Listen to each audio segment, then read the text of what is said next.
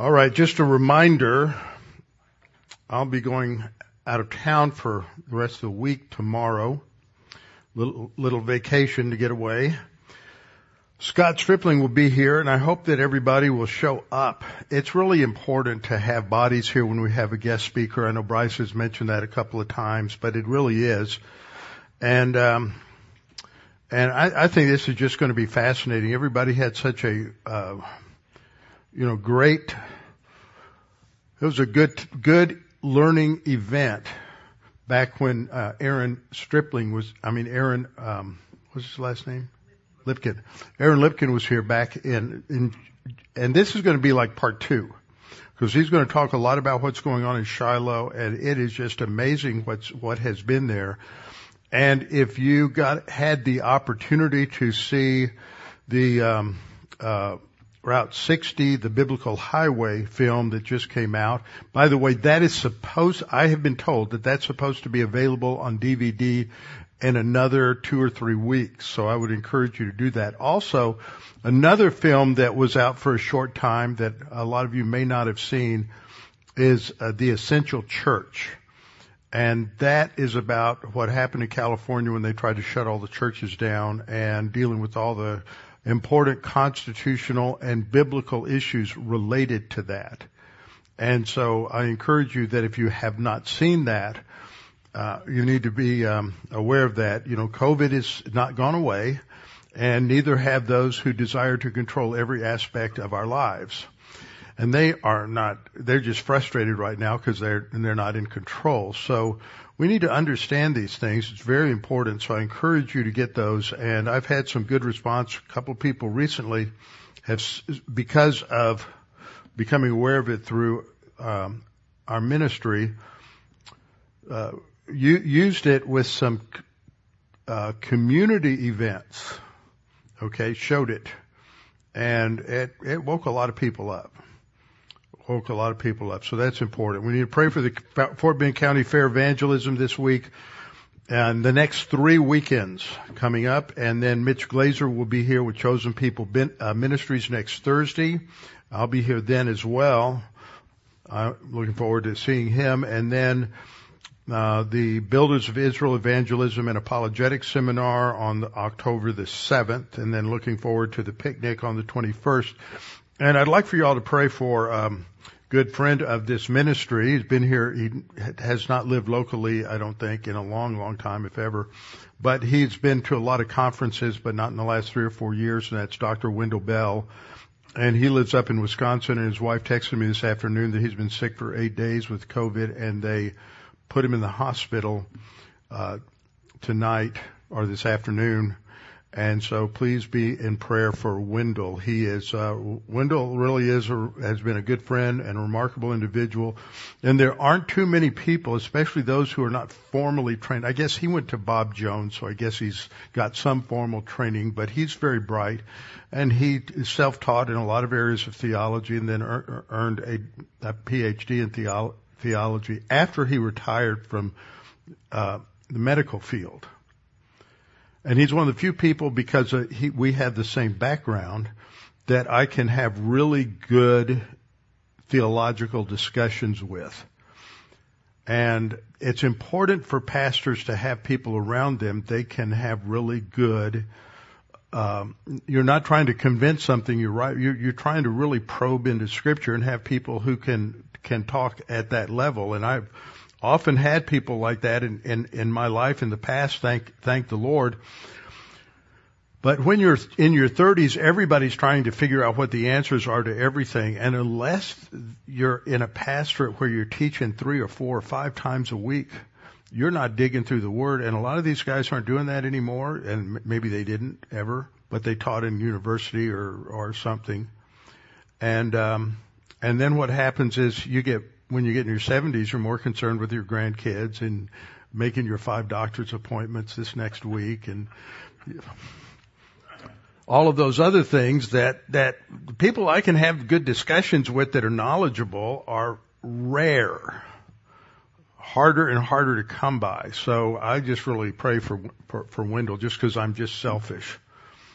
So uh, he'll hear that and get a chuckle out of it. So uh, pray for those things. So let's uh, have a few moments of silent prayer, and then I will open in prayer. Let's pray.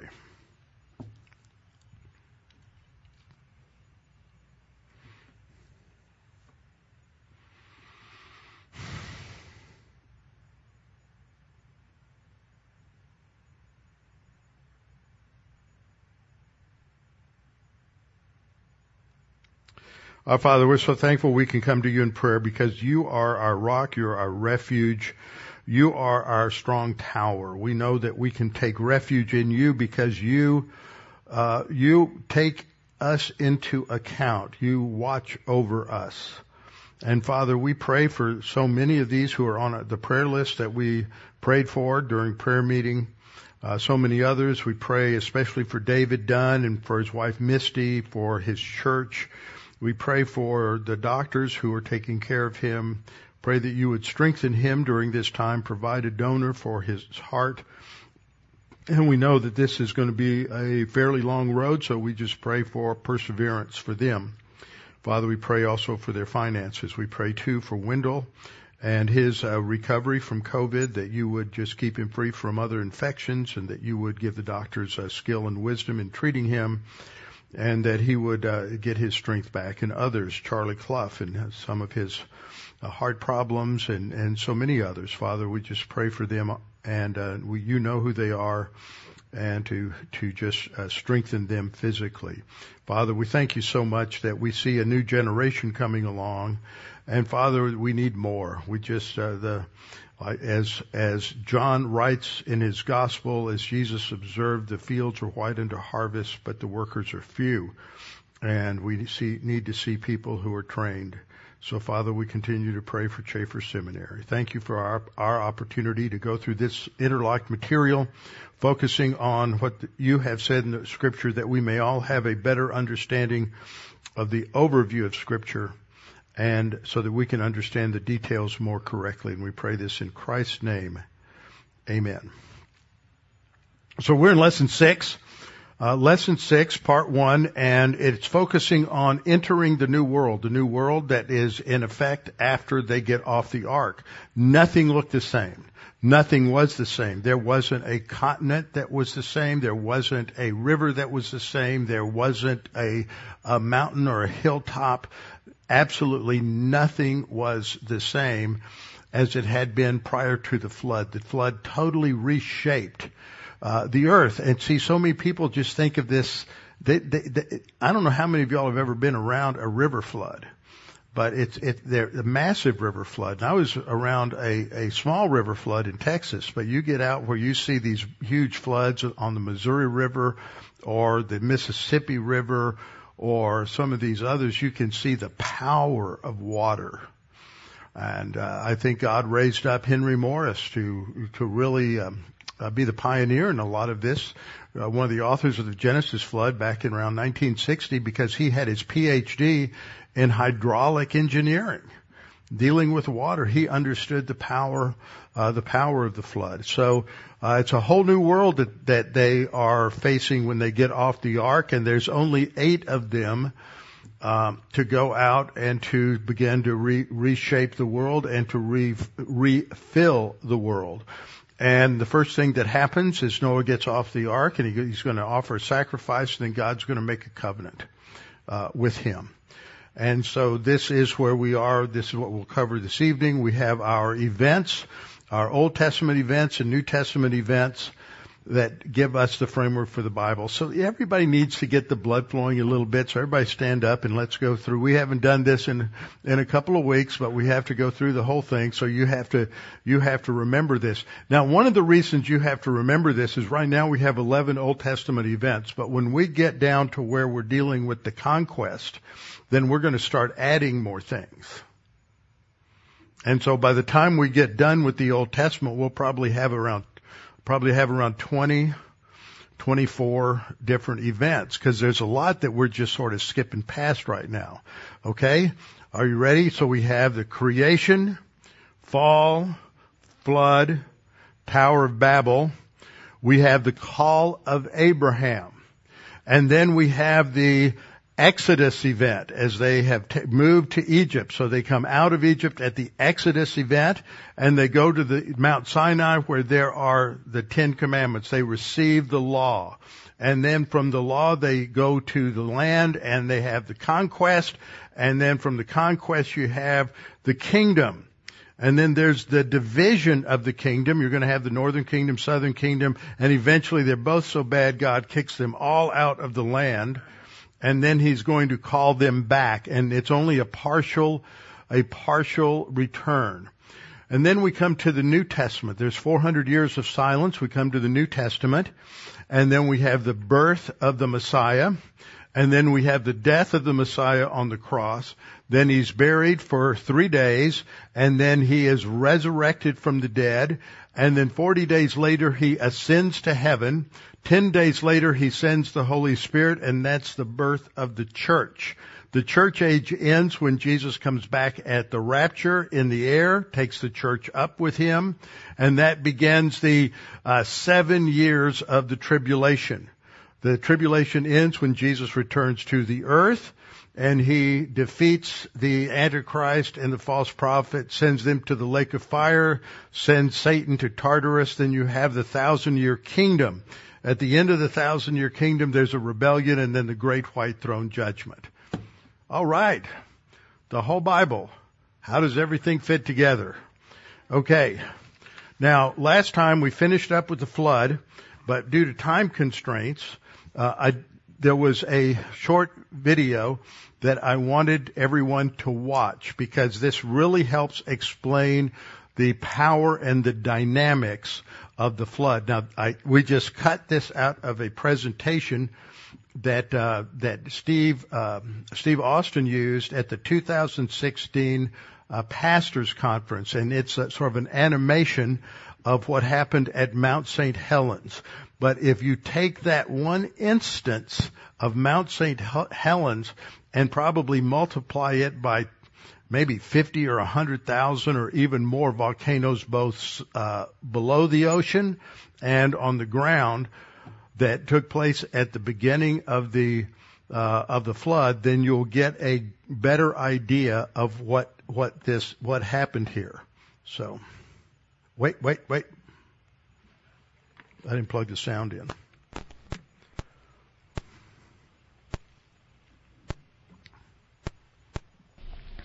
There's the way I remember Mount St. Helens before the eruption, 9,677 feet tall. A very beautiful mountain, symmetrical in appearance, and it was um, my favorite of all of the Cascade volcanoes there in Washington State. All that changed, and look at the forest around it, okay, and look at the beautiful lake. All that changed on the morning of May 18, 1980, as one half cubic mile of summit slid away, the largest landslide in recorded history. It slid into the lake basin and uh, radically modified the landscape and released the pressure inside the volcano. And the volcano exploded and uh, delivered this uh, steam ex- uh, explosion equivalent of 20 million tons of TNT explosion energy. And uh, it was significant. And uh, there's the landscape. It leveled 150 square miles of landscape in about 10 minutes. And then uh, it caused this uh, wonderland for study of catastrophic process. Here's the volcano just minutes before it erupted.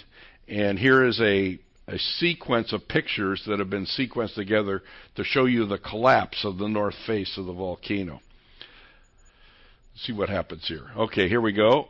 Okay, we morph the, the pictures. There it is five minutes before the eruption, and then the landslide begins. The whole north slope gives way. Oversteepened and cracked north slope starts collapsing, and in a matter of 50 seconds, this interval uh, is shot. There you see the steam jetting out from the center of the volcano as super hot liquid magma flashed to steam. We had this gigantic steam explosion. The uh, landslide began probably with an earthquake. The earthquake launched the landslide. The landslide uncorked the and relieved the pressure inside, and then it allowed the steam explosion to occur. There it is before the eruption from the northwest. Okay, take a look at that uh, that view. Exactly the same place after the eruption. Exactly the same place. Put the camera exactly where it was before the eruption. There's the there's the the change. Uh, unbelievable if you think about it. Look at the foreground here, how uh, that has uh, changed right here, and look at the profile of the volcano. Look at this right here, and that over there, and this over here, those two shoulders. Here it is before. There it is before.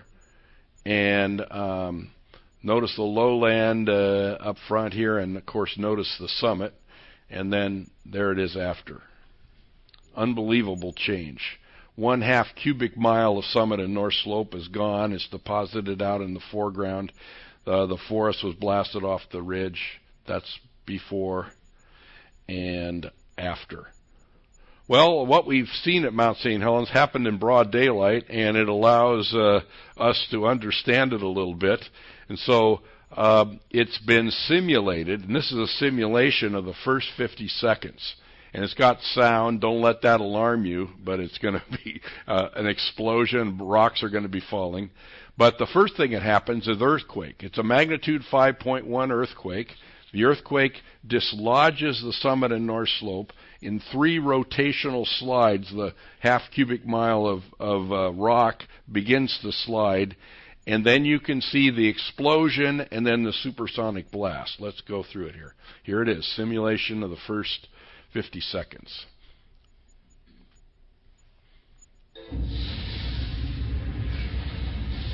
Summit earthquake. Okay, rock avalanche. Rock avalanche. The avalanche fluidizes and becomes some kind of liquid. It flows over the landscape, and then the cork is unstopped and the steam explosion occurs. The rain of rocks, and then the supersonic blast that overtops the landslide material, knocks down and toasts the forest And a lot of other things are going on. How did you like that simulation? Was that kind of good? Okay, I'll show it to you one more time. this is great. We can replay it. okay, Earth. No, earthquake, magnitude 5.1. The whole north slope is oversteepened and cracked. It begins to slide and then there is the uh, the slumping, and then once the rocks are dispersed, it forms a liquefied kind of slurry, and then the pressure inside explodes. Super hot liquid water venting to the surface. And then the supersonic blast. And that knocked down the forest uh, farther away from the volcano.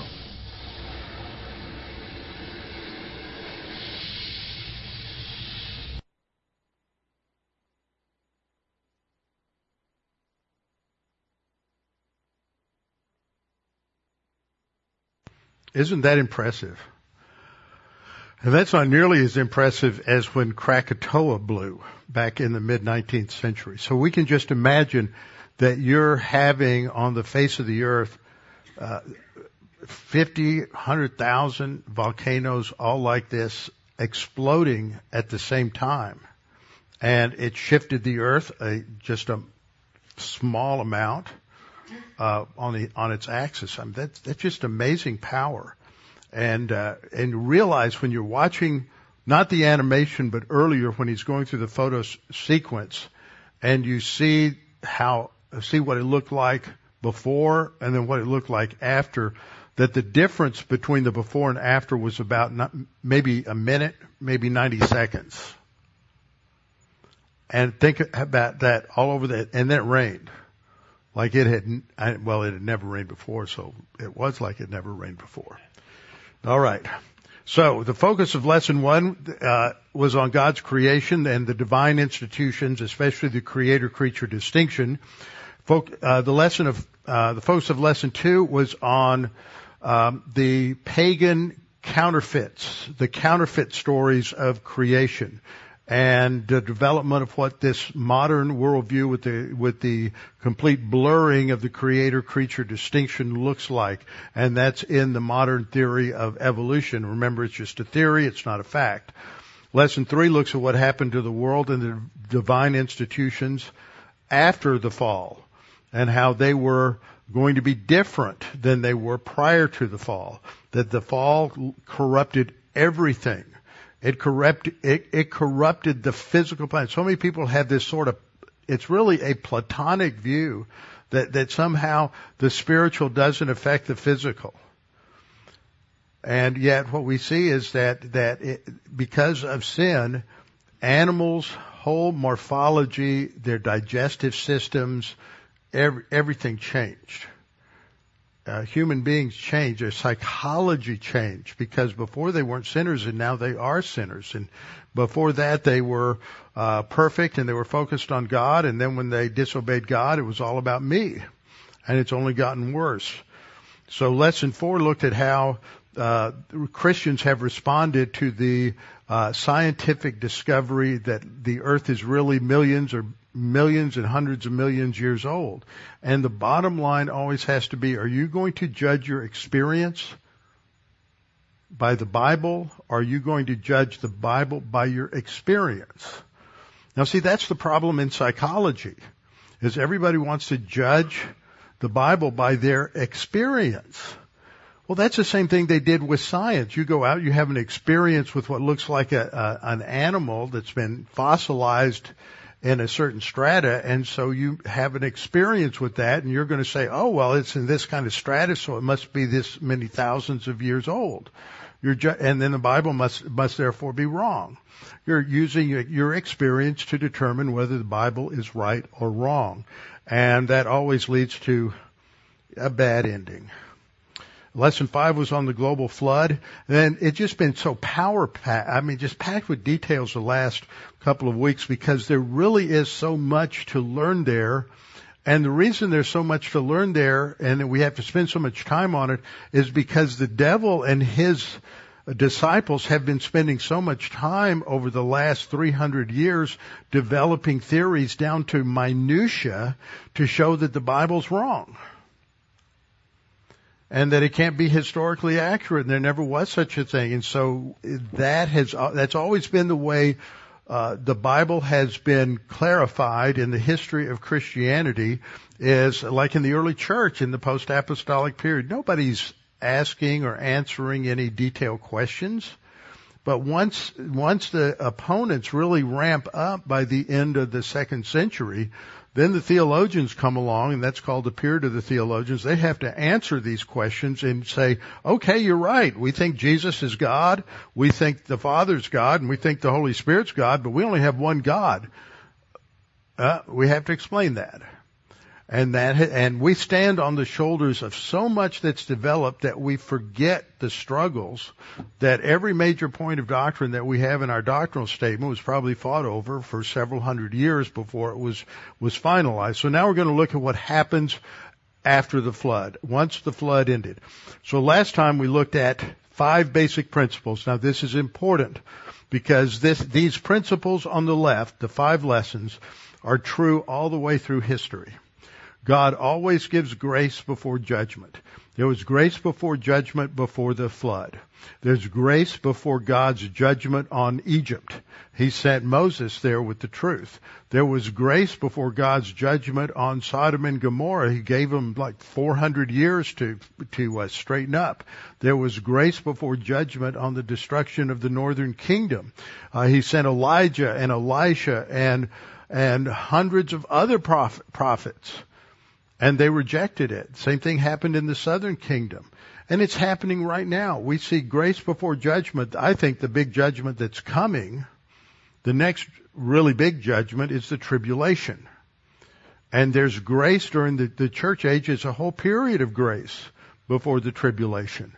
And then God's going to remove the church before that. And so that is going to be uh, a time of great judgment. Remember, the church is the bride of Christ And so the church is not going to go through the tribulation because by analogy we have to understand that Jesus is not a wife beater.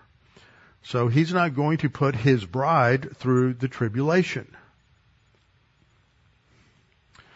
So there's always a decision who to save and who to judge. So there's going to be a decision made. With Noah's ark, it was those who would get on the ark would be saved and those who did not get on the ark would perish. And God had to make a decision as to how that was going to take place. And that decision is the third point, only way of salvation. So in each one of these judgments, there's always this issue of some are going to be saved and some are going to be judged. And it always boils down to God's way or man's way. And so the ark was designed by God. It was completely waterproof because they they completely coated it with uh, a waterproofing of pitch uh, prior to the time the rain started, and then God sealed the door. And when God seals a door, you can't open it. Nothing can open it. Nothing is more powerful than the omnipotence of God. And then the fourth point is the world change. So after these huge judgments that have taken place in history, everything's different afterward. And so the global flood changed the whole world. And so the bottom line, the fifth point is how to be saved. It's always by faith in God's promises. Do what God says to do, and you're either going to be physically delivered or you will be spiritually uh, delivered. So what we're going to look at tonight is uh, after the flood, the parties in the new world. I mean, the parties in the New World Covenant, that is, uh, what are the two parties? You have God on the one hand, mankind on the other hand, but it's not just mankind. It's a covenant we'll see that God makes with all of the animals, all of the groups of animals that were, uh, where they had all their relatives destroyed in the, in the flood. Then we'll look at the signing of the New World Covenant. And uh, then we ask the question. These are those boxed out sections that they have in the notes. And the question to answer is, isn't the rainbow a symbol of gay rights? What's going on there? Third, the legal terms of the New World Covenant or the Noahic Covenant as it's typically called, but I think for a lot of kids, uh, younger they are, it's, it's hard for adults to say Noahic. So they opted for something a little easier for kids to say, calling it the New World Covenant. And then there's a boxed in question, is there really a God? And the question then is, isn't what we see in nature just natural law? Now, there's a lot more to this question than you or I are going to be able to cover in the next three or four months because the concept of natural law is a philosophical concept that is just loaded with all kinds of good and bad stuff. So we have to just uh, really simplify it. And then we'll see what happens after the flood to the divine institutions, and we'll see that there's a new divine institution that is established. The first divine institution, if you remember, was responsible choice, and now we get addressed to the question of God's uh, basically it's it is instruction. I wouldn't say it's a command, but it's an instruction. Now you can eat all of the animals. They're given to you for food, which that wasn't true before the flood. So now you have a question. And if God said it's okay to eat animals, how does that apply to vegetarian philosophy and vegan philosophy, which says it's not okay to eat. Where does that come from? Who's the father of lies? Who's always got an alternative view to God? Now, we're going to deal with all the questions related to that tonight before we're done, and we probably won't get to marriage, the second divine institution, till, until next time. So here's the contract. Now, a basic term when you're trying to help kids, and I bet you know if you're if you're dealing with younger kids, you uh, probably have some sort of object lesson on making a contract to help them understand what a what a contract is. And you can use a lot of different things. Usually they're familiar with the fact, uh, not too familiar yet, but they're familiar with the fact that their parents have to pay bills. And most bills that we have to pay are based upon some sort of contractual relationship with the electric company, with the gas company, uh, with the mortgage company, with the credit card company. And so there's some sort of legally binding contract that says that these are the responsibilities of, for example, in a mortgage, this is the responsibility of the lender and the mortgage holder, and then this is the responsibilities of the one who is paying off the mortgage. So it's a contract, and so you see that there will be parties to the contract. There will be the party of the first part, which is God, and the party of the second part, but there's two different kinds of contracts we'll see. So it starts in verse 9, but as for me, God says, behold, I establish my covenant with you and with your descendants after you. So now we have it's it's not just Noah and his family, but his descendants after him. So that is there anybody in this room that's excluded from that? I don't think so. Everybody goes back to Noah. And everybody in this room, just about, goes back to Japheth, for the most part. There may be a couple of odd DNA particles floating around in somebody's background, but for the most part, we're all descendants of Japheth. So he's going to establish his covenant with you and your descendants after you. And with every living creature. You know, when you read through this in your Bible, from starting in Genesis 6, every time you see the word every and every time you see the word all, you ought to circle it in your Bible. Because that tells you that when the flood came, it killed every animal and it covered all of the earth. And those statements are repeated over and over and over again. So now there's going to be a contract with every living creature that's what? That's with you. So that means all those that are coming off the, off the ark. The cruise is over and there's a new contract. The birds, the cattle, and every beast of the earth. Remember the fish weren't part of it. They survived. They had quite a rollicking good time. So the, every beast of the earth with you, all that go out of the ark, every beast of the of the earth. So you have every living creature, uh, every beast of the earth, and then every beast of the earth. So that's three times there. So the next verse, verse 9 says, I hereby, God speaking, I hereby confirm my covenant with you and your descendants and with all your animals. Oh, that's a different translation there. That's the, uh, that's the New Living version that I put in there, just repeating the other verses. So here's a question. The use of covenant here. This is the first time the word appears in the Hebrew text. First time it appears in the English text. There's not a, there's not a covenant mentioned before that. So is, that is the first use of the covenant. But is it the first covenant?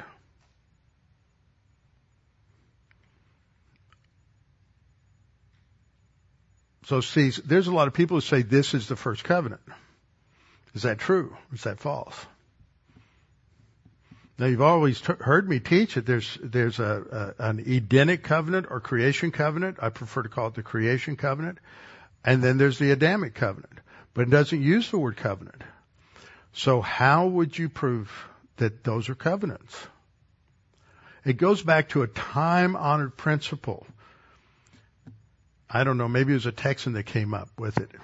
If it walks like a duck, if it looks like a duck, if it quacks like a duck, it's a duck. That second hesitation's 3-1. Okay. So that's my point is it, you have these initial commands and promises that God makes in Genesis chapter 1. And there are five commands in verse, uh, chapter 1 verse 28. Be fruitful and multiply, fill the earth and subdue it and have dominion. Those are five commands. Then in Genesis 2:15 there's two more commands, tend and keep the garden. And then there's a prohibition about the fruit of the tree of the knowledge uh, of good and evil. You're not to eat that. But what God said before that was, I have given you every herb and every tree for food except the tree of the knowledge of good and evil. You may, and in Genesis 2:16, you may freely eat of every tree of the garden except one. So God has provided a sufficient and abundant source of nourishment. You don't even have to go very far to go to the grocery store. You can just walk out of whatever you're, you're, wherever you're sleeping, stand up and reach up and pull fruit off the tree. You don't even have to walk over to HEB or drive five miles or ten miles if you live out in the country, something like that. And then God made the woman to help the man because he couldn't do it alone. Now that's in perfect environment. Then what happens? The creation covenant has to be modified because of sin. But the main idea is still there. Man is still God's in the image of God and he's still God's representative, but now he's he's going to try to exercise dominion over a corrupt planet. And everything's been corrupted by sin because of his foolish sinful decision. So number 1, the man was to serve in the garden, but now the ground is hostile to him. It's going to produce uh, thistles and thorns and he's going to have to sweat. Second, the man's responsibilities have become burdensome. Tending and keeping the garden, watching over things, it's going to become difficult. It's fighting, fighting back. The creation now is fighting back. Third, the woman is who is desired, designed to assist is now going to she's going to get in a tussle with him as to who who's wearing the you know who's who's going to be wearing the sheepskin in the family. Then you have um, the painless procreation for the woman, but prior to the uh, fall, painless labor now is going to be painful labor. And then the animal kingdom is also affected. So that's what we, that's what we see. But there's still to be fruitful and multiply and fill the earth. All of that's still there. Now we come to the new covenant with the, with Noah and the command is to be fruitful and multiply and fill the earth. The animals are to have dread of humans. Every moving thing will be food now, and um, they aren't to eat. When, when it says don't eat the animals with the blood in them, blood circulating is a sign of life, and so you're to drain the blood. Make sure these that the animal is dead, so you're not eating a living animal. Uh, murderers will be executed. And uh, this is the delegation of, of civil judgment from God to man. It's a foundation for government. It's a really good thing, no matter how old kid, your kids are, is to begin to teach them that, see, this is where God establishes government. And we have different kinds of government. There's city government, there's county government, there's state government, and, and federal government. And so all of that is important. Now, the older they get, you can start to explain to them that we live in a wonderful country. You have Fourth of July, you have Constitution Day, you have uh, President's Day, you have these other national holidays. And you can begin to explain to them that these men who founded this nation were influenced by the Bible and they use that as their primary guide to establish this, this country and to build a government that was as close as they could build it to biblical standards. Now we get back to the issue of is this is Genesis 1 a covenant? Is Genesis 3 another covenant? And so you have a statement in Hosea, uh, Hosea 6, 7. The first line is the New Living Translation, which gets the key word, I think, translated correctly. But like Adam, you broke my covenant and betrayed my trust. So who's he talking to? He's talking to Israel. That you broke my covenant just like Adam did. But you have other translations, like the second one is New King James, but like men, they transgress the covenant. Men, plural. In the Hebrew, it's just Adam, which can be mankind, like a, a collective noun. But when the question I ask with that, okay, so you're going to say mankind transgressed the covenant. Well, what covenant was that? It wasn't the Noahic covenant. It is a covenant that precedes the Noahic covenant. What covenant is it? There has to be a covenant before that, even though it's not called a covenant. And the covenant that is broken seems to be the one that, that, that broke with Adam. That Adam broke. And in Adam all die, Paul says in Romans 5. So it doesn't matter whether you translated Adam or mankind. Ultimately, you're both talking about what Adam did. Because it, it's a covenant that is prior to the covenant with Noah. So that is why I say that, that the covenant that was broken is the covenant that, that is embedded in the language of what God is telling Adam and Eve to do in Genesis chapter 1 and, and Genesis chapter 2. And so they, they broke it. So here we have a timeline. You have the creation, the fall, flood, and now we're at after the flood. You have the broken relationship with Yahweh because of man's sin at the fall. And now, and then it got worse and worse and worse. Remember, the imagination of their hearts was evil continuously, the scripture says. And so now there's threat of a further broken relationship happening. God hit the reset button, but he's going to have to do something that will restrain sin. And so what he does is he delegates responsibility for, for judging and punishing sin. And that's what is part of the covenant. Genesis 9, 9. But as for me, and as for me, behold, I establish my covenant with you and with your descendants after you. Uh, this is the one we just read, so it's uh, with you and your descendants after you, with every living being, the living thing that got off the ark, and all your descendants. Okay, so the parties in the new covenant. This covenant covenant was made by God with Noah and his descendants. All mankind that comes from him, and animals that got off the ark.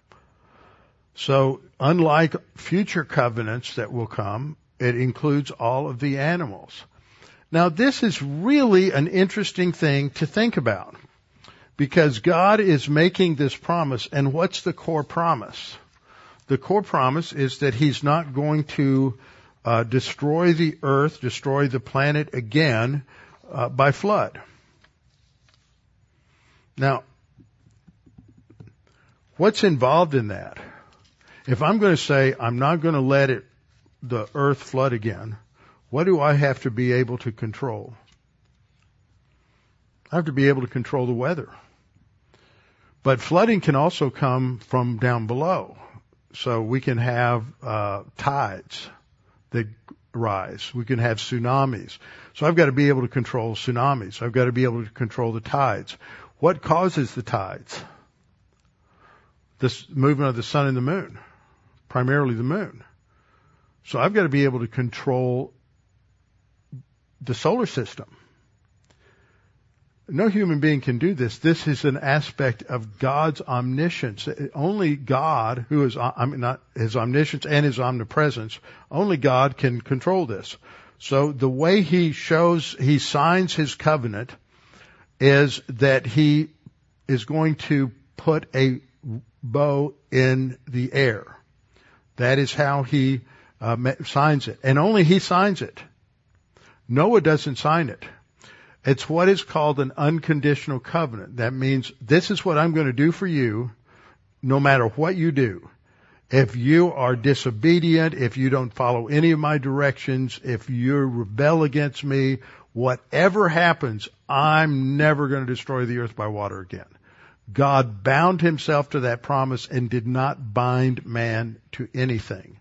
They had obligations and responsibilities, but it didn't affect the fulfillment of the covenant. So God says, this is the sign of the covenant which I make between me and you and every living, living creature that is with you for perpetual generations. I set my rainbow in the cloud and it shall be for the sign of the covenant between me and the earth. Notice that God says, I set my rainbow. There's an implication there that rainbow already existed. We'll come back to that. It shall be when I bring a cloud over the earth that the rainbow shall be seen in the cloud. And I will remember my covenant which is between me and you and every living thing, every living creature of all flesh. The waters shall never again become a flood to destroy all the earth. That's the promise. He'll destroy it again by fire, but not by water. Now there's other places that we see the rainbow in the scripture that give us a little bit of a hint that, that God chose the rainbow possibly because this is something that is related to His very presence. And we see this in two passages, one in the Old Testament and one in the New Testament. In Ezekiel 128, Ezekiel sees the throne of God and he says that it's, and he compares it to a rainbow. He says like the appearance of a rainbow in a cloud on a rainy day. So is the appearance of the brightness all around it, the th- all around the throne of God. This was the appearance of the likeness of the glory of God. So when I saw it, I fell on my face and I heard a voice of one speaking. Then we get a similar picture same throne room, so of course it's similar. In Revelation 4 verse 3, and he who sat there was like a jasper and a sardius stone. These are uh, valuable, stone, valuable stones in uh, uh, like a jasper and sardius stone in appearance, and there was a rainbow around the throne in appearance like an emerald. So the rainbow Either I'm, I'm not sure whether the throne the throne is like an emerald or the rainbow is a greenish rainbow. Not sure. So all of that is is present. So what we see is God is making a signature with something that seems to be integrally related to His own presence in His throne room. So that when we see a rainbow, we should be thinking about the presence of God. And we should be thinking about the promise of God. And uh, what I always say is there's basically three things there that you, you're going to have to kill or execute murderers. You're going to eat meat, and God's not going to destroy the earth again. Because it's all part of the same covenant. And so everything that God states in the covenant are to be remembered not just that he won't destroy the earth, but that's the, the primary thing. And I think one reason for this, and I've heard Charlie go through the meteorological details, which uh, you would expect a meteorologist to be able to do, that uh, that you didn't have a rainbow prior to the flood because you don't have the the water cycle before the flood that you do after the flood. You know, evaporation, uh, and wa- as water vapor, then condensation, then precipitation. And in the upper atmospheres, when in the clouds, when it reaches a certain temperature, and you've got this mix of ice crystals with water, that's when it allows the refraction of the light from the sun uh, to break apart, and we see it as as a rainbow. So that's another evidence that prior to the flood, there wasn't rain as we know it today. So this is what Genesis describes before any plant of the field was in the earth and before any herb of the field had grown, for the Lord God had not caused it to rain on the earth, and there was no man to till the ground. The Lord God had not caused it to rain on the earth. Well, how did it get wet? How did the plants get moisture? Well, God provided a mist that went up from the earth and watered the whole face of the earth. God designed an automatic sprinkler system in the original earth. And it never broke until the fountains of the deep broke apart. Now we get to that first box where they, this is on page four of the notes where you get this question of, well, today the rainbow is, is seen to be a symbol for gay rights. Now how you teach this depends on the age of children. Because some of them may be too young and you don't need to go into this, but you as a parent or as a teacher in Sunday school know when it is age appropriate. But what kids know today I'm looking out at a lot of you, and we're of the same generation. And I don't know about you, but I didn't even understand what a homosexual was till I was almost out of college, and that was, you know, not that long ago. So things have changed a lot, and we thank Bill Clinton for a lot of that. Um, so what's happened? What's happening is that Satan always counterfeits what God does. Satan always takes what God does and he tries to use it or twist it to his own uh, bad purposes. And they want to wipe out any memory of God. That's the whole thing is people should not be thinking about God when they see a rainbow. They should be thinking about homosexuals, Sodom and Gomorrah, Isn't that amazing? That's, and most people, that's all they know right now. And so this is, uh, it, it wipes out the memory of God and the memory of the flood and what God did. This is the kind of thing that's described in Romans 1:18 down to 23 that God's existence is revealed from heaven. But not just his existence, his wrath, that is a reference to his uh, judicial punishment of man in history. The wrath of God is revealed from heaven against all ungodliness and unrighteousness. God is punishing it whether you see it or not. And what is it that they characteristically do? They suppress the truth in unrighteousness. They don't want to know the truth. They don't want to know God exists. So they camouflage it, they counterfeit it, they talk about it, assign different meaning to it.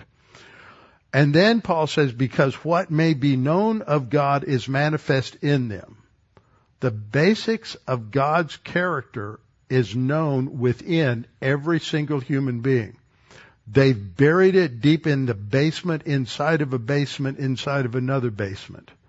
And everything's got a big padlock on it so nobody can open those doors and God can't get out. But God's always down there. Every now and then he beats his drum and they get all nervous. And every time they hear somebody talk about the Bible, uh, they they hear that rumbling deep in their own soul and they try to squash it. They don't want that. It makes them angry.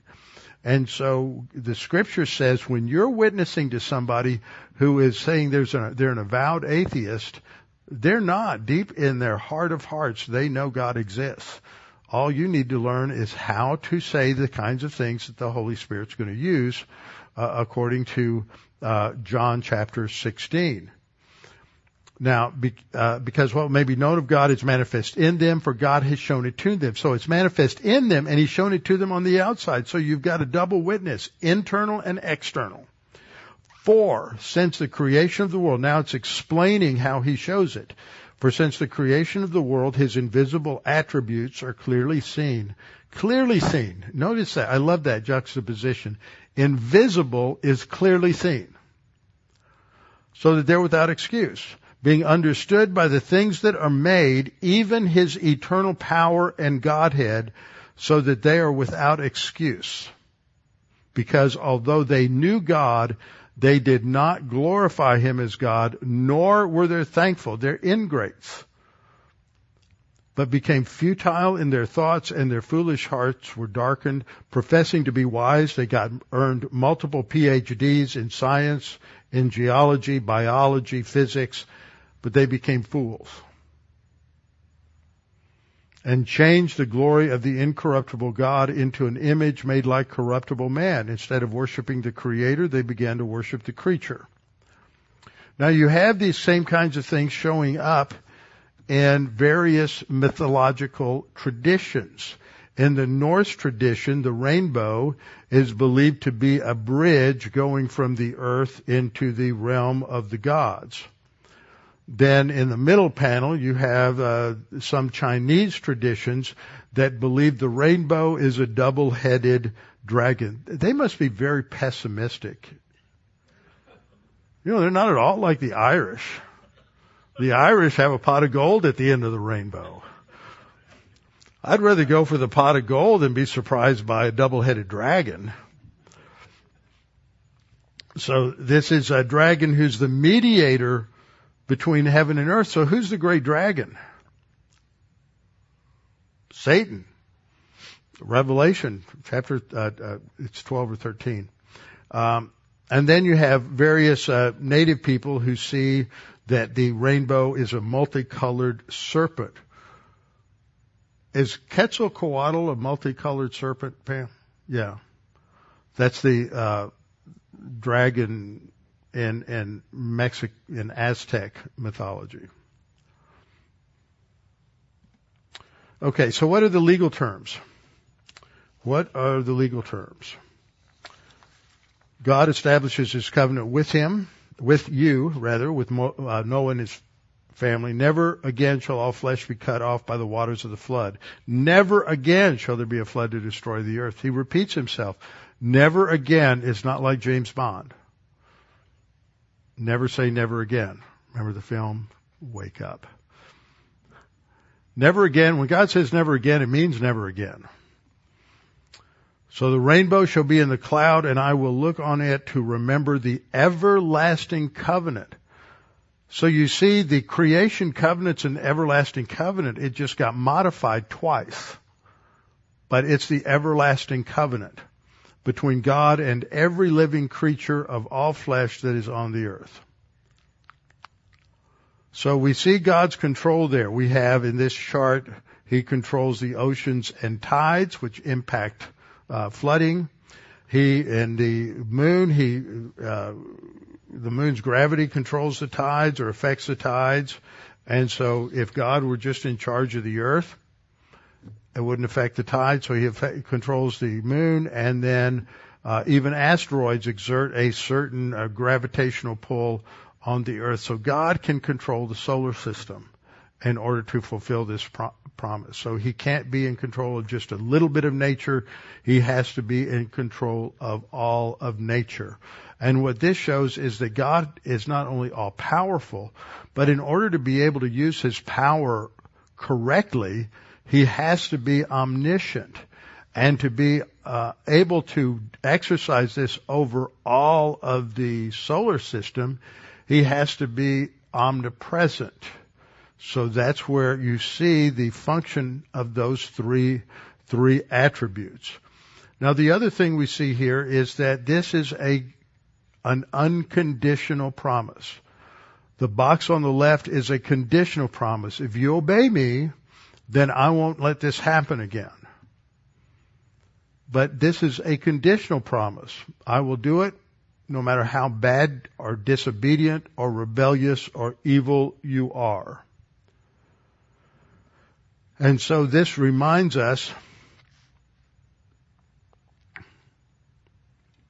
of what God, uh, what happened after they came off the ark. Noah worshiped the Lord. He built an altar to the Lord and took of every clean animal and of every clean bird and offered burnt offerings on the altar. And the Lord smelled a soothing aroma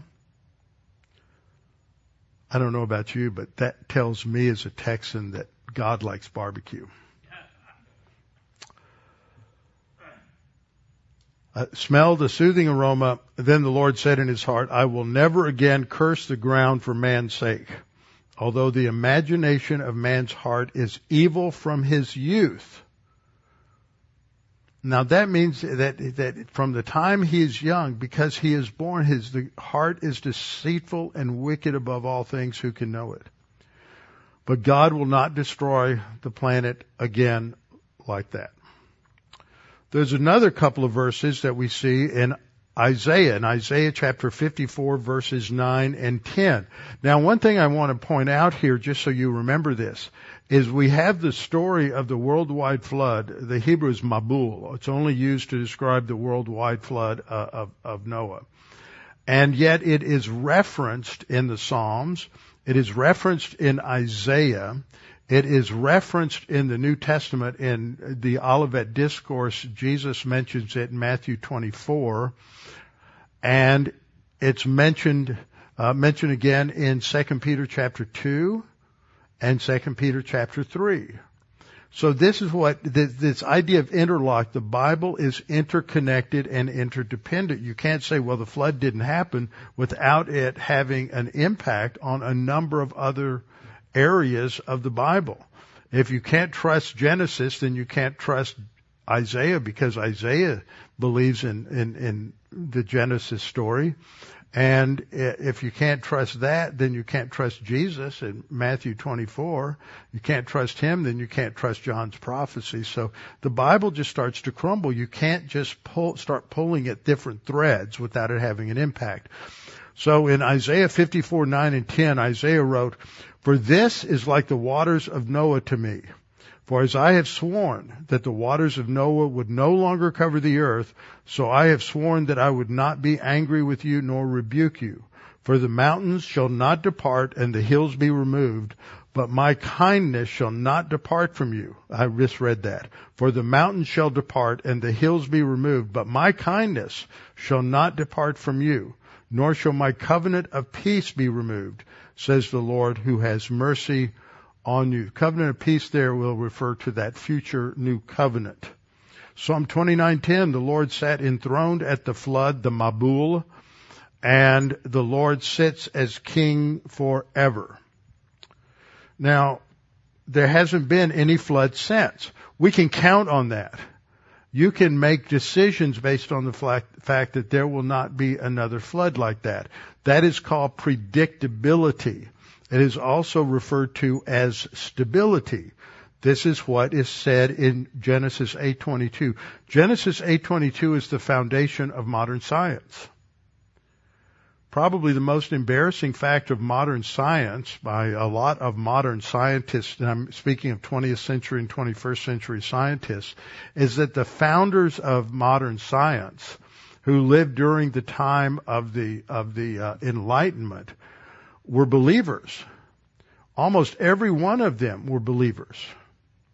And they believed in a literal Genesis. And they believed in um, a young earth. And they believed in a literal worldwide flood.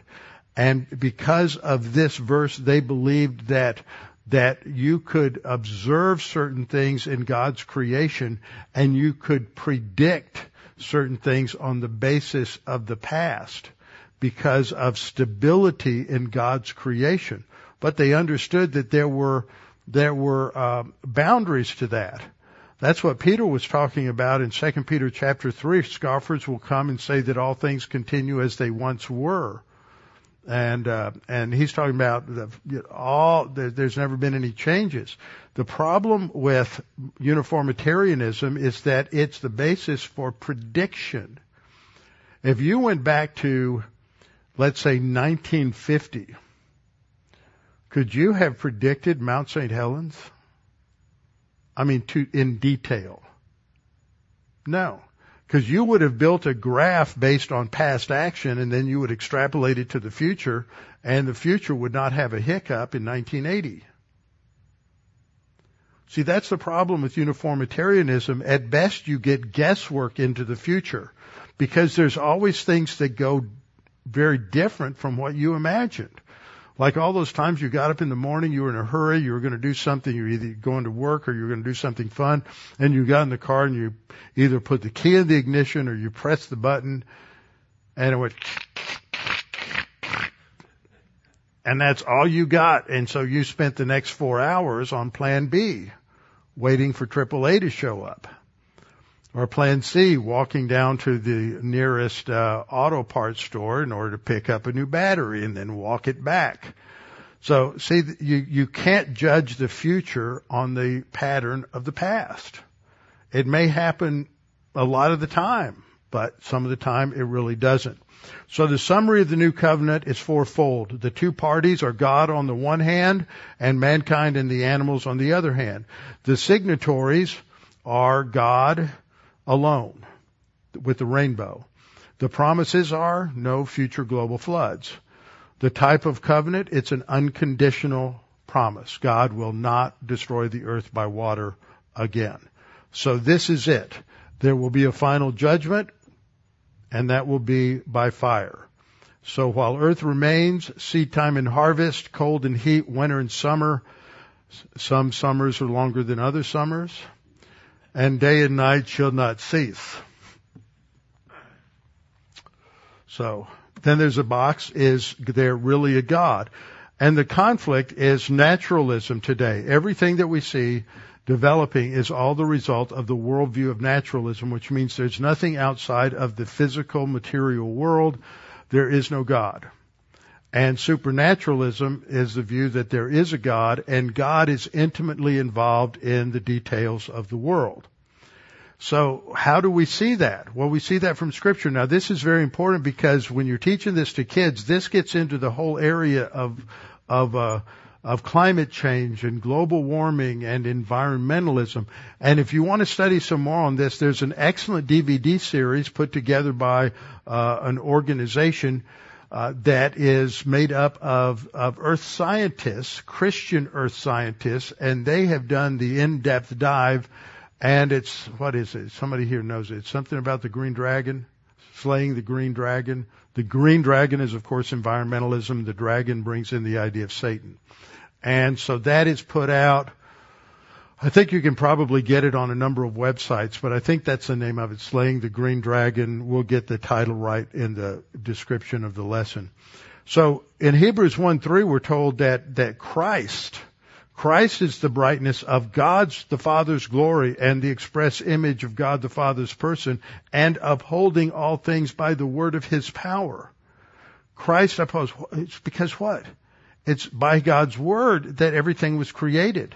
In Colossians 1:15, Christ is the firstborn. Now that doesn't mean first in terms of chronological order. It means first in terms of preeminence. Because you could have a firstborn son that wasn't chronologically the first one born in the Old Testament. But he's the one designated as the heir to get the double portion, so it has to do with preeminence. For by him, that is Christ, all things were created that are in heaven and that are on earth, visible and invisible. That relates to the angels. Whether thrones or dominions or principalities or powers, that's the uh, table of organization for the uh, demons. All things were created through him and for him, and he is before all things, and in him all things consist. See, over here, he upholds all things. There's not anything any human being or group of human beings can do to change that. He upholds it by the word of his power. He's omnipotent. That you can trash the planet and it's just going to be nasty. But you're not going to destroy it. Because Christ is upholding it. He sustains it. That's what Colossians 1:15 to 16 is talking about. And Matthew 5:45 again you have this this cycle. Uh, that you may be sons of your Father in heaven, that He makes His sun rise on the evil and on the good. I'm not going to say that. The sun rose up on all of the Christians in this country, and sun rose up this morning on all of the unbelievers. It rained on Christians and it rained on unbelievers. And hurricanes happen to believers and unbelievers. So all of this is ultimately part of God's grace. So the comparison between uh, biblical worldview and pagan worldview, God says, I'm sustaining the world and everything in it. Man says, we can save the world. It's falling apart. It's getting warmer. The sky is falling. But mankind can't do anything about it. He's not omnipotent. Remember the, the, the, the people that are telling you that they can save you from global warming are the people that are saying they can do it if you just pay double your taxes. All they want is your money. It's a, it's a scam. I promise that the earth will always be able to grow food. That's God's promise. Now what's more, what's better than that? What's more powerful than God's promise? Pagan worldview says, well, it's going to get warmer and warmer and the plants are going to die and, and we're not going to have enough food. Anybody remember the predictions in the late 60s that by 1975, because of population growth, that we would run out of food and there would be a massive starvation on the planet? I remember hearing lectures on that at a youth group in by a seminary student. Of course, he was tying it to to something happening within the tribulation and related to that. But uh, third, man caused the fall of nature when man sinned against God and fell. But man's lifestyle choices are destroying nature. I mean, so many, many different things. My, my favorite is back when they had the thing with the um, uh, what was the owl uh, in California? The spotted owl, right? You know how you know what the wingspan is on one of the spotted owls? Six foot. Okay, my wingspan is just about six foot because that's how tall I am. That's how the wingspan. So what was the solution? Well, we need to quit. They live in the forest, so we need to quit cutting down all the all the underbrush and everything so we can leave their habitat naturally. What happened? What has happened? They live off of the vermin that scurry around the floor of the forest. Well, with all this underbrush and a six foot wingspan, they can't get to their food. And there are hundreds of examples. The other one that is my favorite, because I, I, I'm not that bright. But when, back in the 70s when they said, oh, we gotta save the rainforest, we gotta save the trees, we're gonna quit using paper for grocery bags, we're gonna use plastic. And I'm thinking, plastic's worse. I don't get it. Environmentalists always come up with a solution that's worse than the, than what, what their correction is. I'm just waiting to see what's going to, what the problem's going to be with the cloth bags they're telling everybody to buy. So God says man's more valuable than his created world, and nat- and um, the pagan worldview says that nature is more valuable than man. Here's one of my favorite covers from Time magazine, and this was back in 1973. I actually remember this. And the 70s were cold in Texas. I remember going up to Camp Peniel to work up there as a wrangler on Thanksgiving family days in about 1973 and 74. And we'd always camp out and um, it'd be 20 degrees Thanksgiving morning and there there would be not just frost but ice hanging from trees, like three out of four times. We're in shorts most of the time now, so it was just it was a colder decade. So they were anticipating we're going to have a big freeze. So what are God's instructions? Well, next time we'll come back and we're going to look at how the divine institutions are affected after the flood. Okay? Anybody have any questions or comments or